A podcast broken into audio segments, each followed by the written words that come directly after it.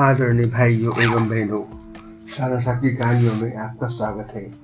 आज मैं आपको एक सौ चौदहवां संस्करण सुनाने जा रहा हूँ। कहानी में एक रिटायर्ड दंपत्ति का टाइम पास कैसे होता है पर प्रकाश डाला गया है।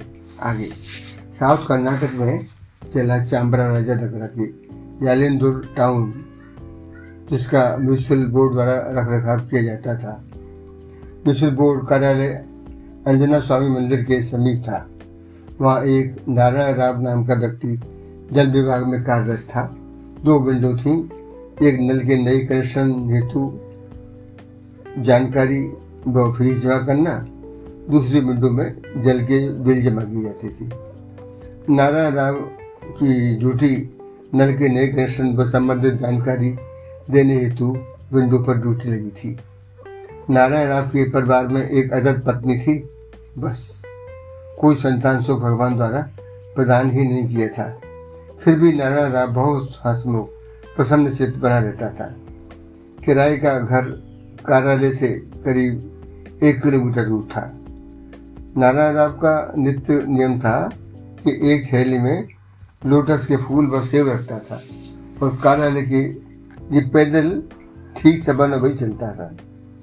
रास्ते में जो भी ज़रूरतमंद दिखता था, रुककर एक कमल का फूल और एक सेब देकर I love you, like and respect you dear कहकर आगे बढ़ जाता।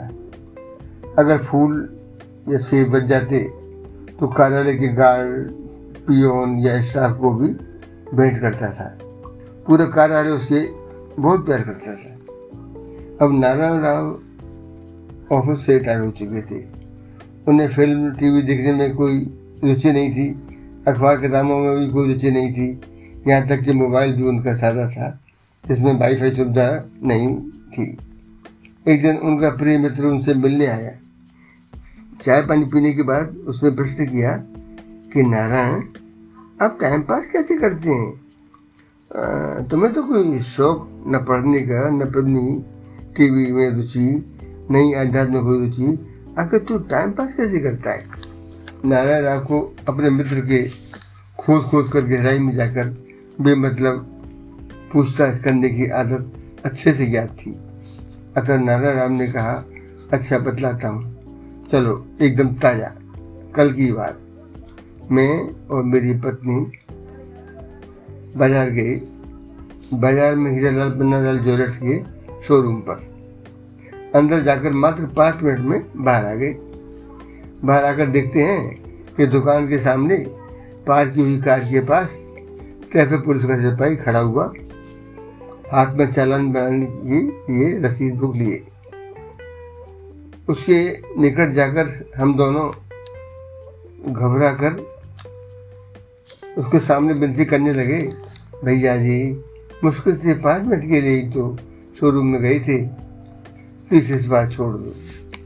तो वह कहने लगा, सभी लोग ऐसे ही बोलते हैं, खुद की गलती कोई नहीं मानता, इसलिए जब एक हज़ार रुपये की रसीद कटेगी तब अगली बार गलती नहीं दोहराओगे। प्रत्युत्तर में हमने कहा, भैया जी, ऐसा नहीं है, मानते हैं हमसे गलती हुई है, भविष्य में ऐसी गलती नहीं दोहराएंगे।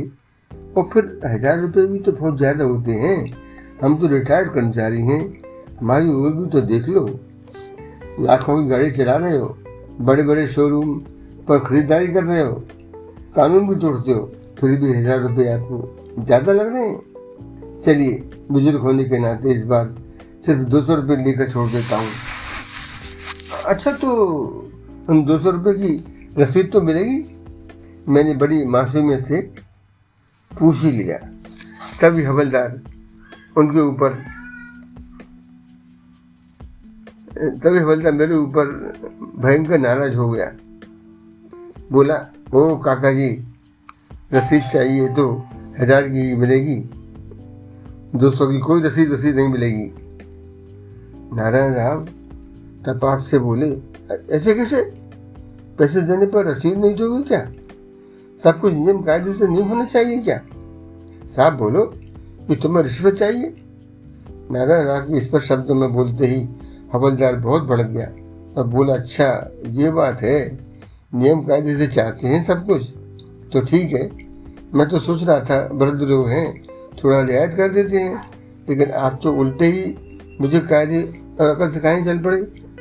चलिए अब तुम्हें सारे नियम कायदे बताता हूँ। अब वह हाथ धोकर गाड़ी का मुआयना करने लगा। एक मिरर टूटा हुआ है, पीछे वाली नंबर प्लेट स्पष्ट नहीं है, आदि आदि करते करते मामला दो तीन हजार तक पहुँच गया। यह देख मैंने पत्नी से हवलदार के सामने ही, सुनो जरा तुम भी बोल कर देखो, शायद तुम्हारी बात मान जाए। पत्नी हवलदार से कहने लगी, भाई ऐसे नाराज मत हो, इनकी बात का बुरा मत मानो, छोड़ो भी, ये तो सख्या गए हैं, ये लो दो सौ रुपये पकड़ो। लेकिन वह हवलदार कुछ भी सुनने को तैयार नहीं था, बोला माता जी मुझे नहीं चाहिए आपके दो सौ रुपये, अब तो रसीद ही कटेगी। अगले सात आठ मिनट यही सब चलता रहा। पत्नी उसे समझाने की कोशिश करती रही और वह कम अक्सर पाई रसीद फाड़े बिना मानने को तैयार नहीं। दोस्त ने कहा, और बाप रे, दो सौ रुपये बचाने के चक्कर में इतनी बड़ इतनी बड़ी बात बढ़ गई। फिर क्या किया आप लोगों ने? कुछ नहीं, तभी हमारी बस आ गई, उसमें सवार हो बीच रास्ते में एक और ऐसे ही घटना का अंजाम देकर घर लौट आए हैं। फिर गाड़ी, वो चालान और रसीद का क्या हुआ? अरे वो हवलदार, दोस्तों को समझ नहीं आ रहा था, वो गाड़ी वाला जाने और हवलदार जाने, हमें क्या, गाड़ी हमारी थी ही नहीं, हम तो बस से गए थे। तुम अभी पूछ रहे थे ना कि टाइम पास कैसे करते हो, वही बता रहा था।